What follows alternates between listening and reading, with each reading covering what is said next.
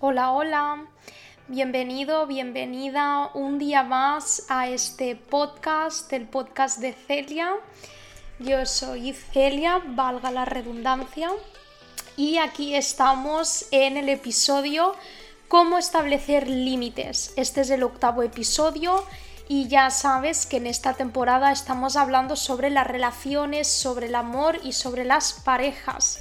Así que te invito a que escuches los, los anteriores episodios para poder tener una información completa sobre todo lo que estamos trabajando hasta ahora. Hoy quiero hablarte de cómo establecer límites porque veo muy a menudo personas en una relación que no saben cómo actuar ante determinados comportamientos, sienten que su pareja o en la relación hay comportamientos muy dañinos, hirientes, comportamientos que no les gustan, pero no saben cómo actuar. Principalmente esto puede suceder porque existe ese miedo que está ligado al, proceso de poner límites, de pensar que la persona se va a enfadar o pensar que por el hecho de poner límites nos vamos a ver como unas personas egoístas o egocéntricas o que, mm, claro, que después habrá culpa porque estoy siendo muy exigente al poner límites, pero es que al final los límites no tienen absolutamente nada que ver con el egoísmo, con el egocéntrico, con el que después tengas que sentirte culpable, con que parece que sea como una comunicación más agresiva, para nada. Los límites son necesarios en todas las relaciones. Estás siempre en tu derecho de defenderte, protegerte para construir relaciones más saludables. O sea, los límites están hechos para esto, para que tú puedas disfrutar mucho mejor de las relaciones que tienes. Porque en el momento en el que tú estás en una relación y entras sin poner límites, sin hablar por ti, de lo que te gusta y lo que no, sin ser escuchada o escuchado, teniendo que atender con consecuencias negativas de determinados comportamientos. Al final esto lo que hace es que la relación se vaya deteriorando y tu bienestar emocional se vaya agravando. ¿Por qué? Porque en el momento en el que no existen estas barreras protectoras, tú estás en una posición mucho más vulnerable y no queremos eso. Yo ya te digo desde aquí que los límites son totalmente necesarios y estás en tu derecho de establecerlos. Si la otra persona no entiende que quieras poner límites, lo sigue traspasando, le da igual que estés poniendo límites. Lo siento mucho, pero aquí hay un problema y tendrías que replantearte el tipo de relación que estás teniendo, porque si tú pones límites es porque deben ser respetados. Y si la persona con la que estás, ya sea tu pareja, una amistad o tu familia, no está atendiendo a tus límites, aquí el problema lo tienen las otras personas, no tú tú no tendrías que sentirte culpable por estar estableciendo unos límites que al final te protegen. Quiero decir, o sea, quiero que esto se quede súper claro, que es esencial que tú misma, tú mismo entiendas el porqué de los límites y entiendas su función y sobre todo que deben ser respetados. Entonces, cómo realmente establecer límites. Primero de todo, tienes que definirlos, tienes que saber cuáles son los límites que tú quieres poner. ¿Por qué? ¿Cuáles son aquellos comportamientos que te duelen? Aquellos comportamientos que sientes que los demás tienen hacia ti o tu pareja en este caso tiene hacia ti que no te gustan algunas frases, algunos eh, comportamientos que han pasado en situaciones determinadas, algunas acciones. Tienes que definirlo. Tú tienes que tener claro hacer una especie como de, de autoconocimiento, de ver el pasado, experiencias pasadas, qué es lo que te ha herido. donde crees que estás siendo demasiado como pues débil o buena o bueno y estás dejando pasar algunas situaciones que al final tú terminas perjudicada o perjudicado. Entonces analiza bien qué es lo que no te gusta, qué es lo que te hiere, qué es lo que deseas cambiar, qué es lo que le deseas decir a la otra persona. Esto es crucial, es el primer paso. En el momento en el que tengas esto claro, lo importante es definir cuáles pueden ser las consecuencias al poner estos límites.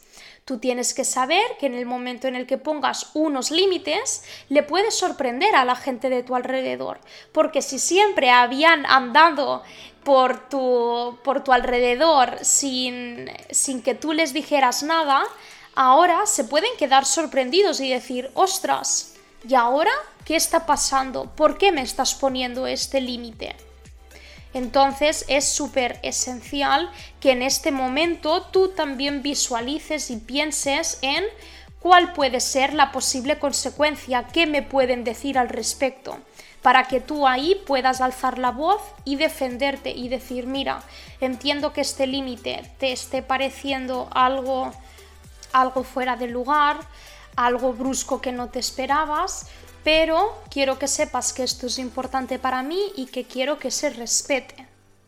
Porque seguramente pues habrá personas que si se han estado beneficiando de ti podrán responder ahora de manera un poco agresiva o un poco dubitativa o echándote la culpa o diciendo que es que estás siendo muy egoísta ahora al pensar solo en ti. O sea, esto tienes que valorarlo porque es algo que puede suceder. Tienes que evitar dar explicaciones excesivas sobre el por qué estás poniendo estos límites, porque al final tú no tienes que estar justificando en el momento en el que estás mirando por ti y por tu bienestar. Simplemente tienes que dejar claro que es algo importante para ti y que tú mereces que eso se respete. Ya está no tienes por qué estar ahí arrastrándote o haciendo que la otra persona lo entienda, porque si no lo entiende, el problema lo tiene esa persona, no lo tienes tú. ¿De acuerdo? Así que lo que queremos evitar es que tú estés ahí justificándote y haciendo ver el por qué estás poniendo estos límites cuando seguramente la otra persona si no lo entiende a la primera es que ya no te lo va a entender. ¿De acuerdo? Una persona que realmente te quiera va a entender que tú estás poniendo ese límite y ya está. Quizá le cueste un poco em, atenderlo desde, desde el principio, pero no tienes por qué tener esa necesidad de explicar o justificar. Al final los límites significa también que cuando tú quieras decir no, dices no. ¿De acuerdo? Si no te apetece decir, o sea, hacer algo, dilo. Eso es un límite. Por ejemplo, te invitan a una fiesta a la cual no te apetece mucho ir. Mira, agradezco muchísimo que me invites a la fiesta, pero la verdad que por hoy voy a pasar porque estoy cansada. Fin. Es así. Lo que pasa que hoy en día, no sé por qué, pero tenemos como este miedo al rechazo, esta necesidad de aprobación y aceptación por parte de los demás que nos impide ser asertivos, nos impide pensar en nosotros cuando al final es lo que más nos beneficia, escucharnos y hacer lo que nosotros queramos, pero no. Se está más pendiente hoy en día en hacer lo que más le gusta a la otra persona para tener su aprobación. Pero es que en el momento en el que dejas de ser tú, dejas de hacer lo que a ti te apetece, ya ya no te estás respetando, porque prefieres hacer lo que los demás quieren que tú hagas en lugar de tú tener la personalidad suficiente y la valentía para decir, oye, no, no necesito la aprobación de nadie, si alguien no quiere entender que a mí no me apetece ir, tiene un problema esa persona, no lo tengo yo, porque tú estás en tu derecho, repito, de poder decir no cuando quieres decir no, de poner tus límites. Es esta la única manera de protegerte de esos comportamientos que no te gustan. Entonces tu personalidad nunca termina de modelarse porque estás siempre tratando de satisfacer las necesidades de los otros y complaciendo a los demás, pero ahora te pregunto, ¿y qué es de tus propias necesidades y deseos cuando atiendes esas necesidades y deseos? Cada vez que dices sí cuando quieres decir no, se merma tu autoestima. Cada vez que estás recibiendo ataques que no te gustan y eres incapaz de poner límites, se merma tu autoestima. Y al final lo que pasa es que todo esto se cronifica y el miedo es mayor. Y después ya llega un momento en el que lo has dejado pasar durante tanto tiempo que ahora te parece demasiado el hecho de poner un límite.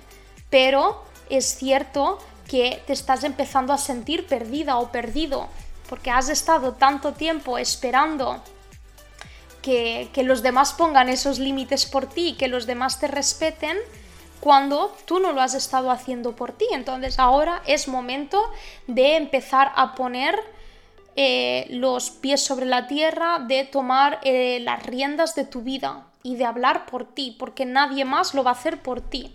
Eso es importante. Piensa que estás defendiéndote no estás exigiendo nada a los demás, estás hablando por ti y por tu bienestar emocional. Después, también es importante que sepas que al inicio es posible que se ignoren estos límites. Como te he comentado antes, muchas personas pueden sorprenderse en el momento en el que tú pongas esos límites. Pues bueno, tienes que esperar que durante un tiempo necesitan quizá ajustarse hasta esta nueva metodología o hasta este para este nuevo límite y te pido pues que tengas un poco de paciencia y principalmente que seas consistente, que no pienses que por el hecho de haberlo hecho una vez ya todo vaya a ser de color rosa y todos lo vayan a entender. No, ¿De acuerdo? No, tienes que ser muy consistente. Y si llega un momento en el que estos límites no se están respetando, se están ignorando constantemente y la persona a la que se lo estás diciendo no lo escucha, no lo entiende, ahí ya sí que te recomendaría alejarte. Alejarte. ¿Por qué?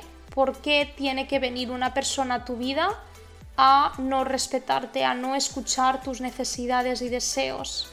¿Por qué tienes que mantener a una persona en tu vida que no esté respetando esto que para ti es tan importante? Yo sé que aquí puede haber un poco como ese choque, ese miedo al rechazo y quizá estás pensando, ya, pero me cuesta mucho porque si la persona se va de mi lado, que se vaya de tu lado. Porque es que tú no te mereces a alguien que no esté ahí cuando tú se lo estás pidiendo, de la manera en la que tú se lo estás pidiendo. Si sientes que ese límite con tu pareja, por ejemplo, no se está entendiendo al 100%, trata de renegociarlo, perdón. Piensa en cómo a esa persona le gustaría que se lo comunicaras, ver si a tu pareja le gustaría eh, algún otro tipo de límite que quizá encajara mejor. Puedes hacerlo porque a veces el mismo límite para todas las personas es algo un poco confuso porque hay determinadas personas con las que tienes diferentes relaciones y no siempre aplica el mismo proceso.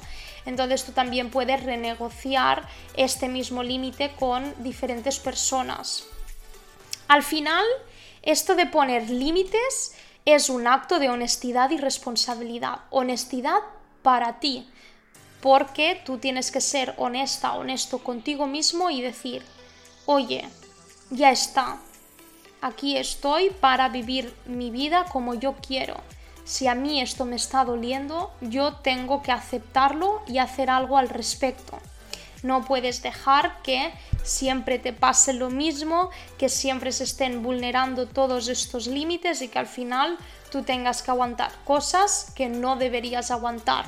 Y después un acto de responsabilidad, de ser responsable con tus propios sentimientos y emociones, de ser responsable con tu vida.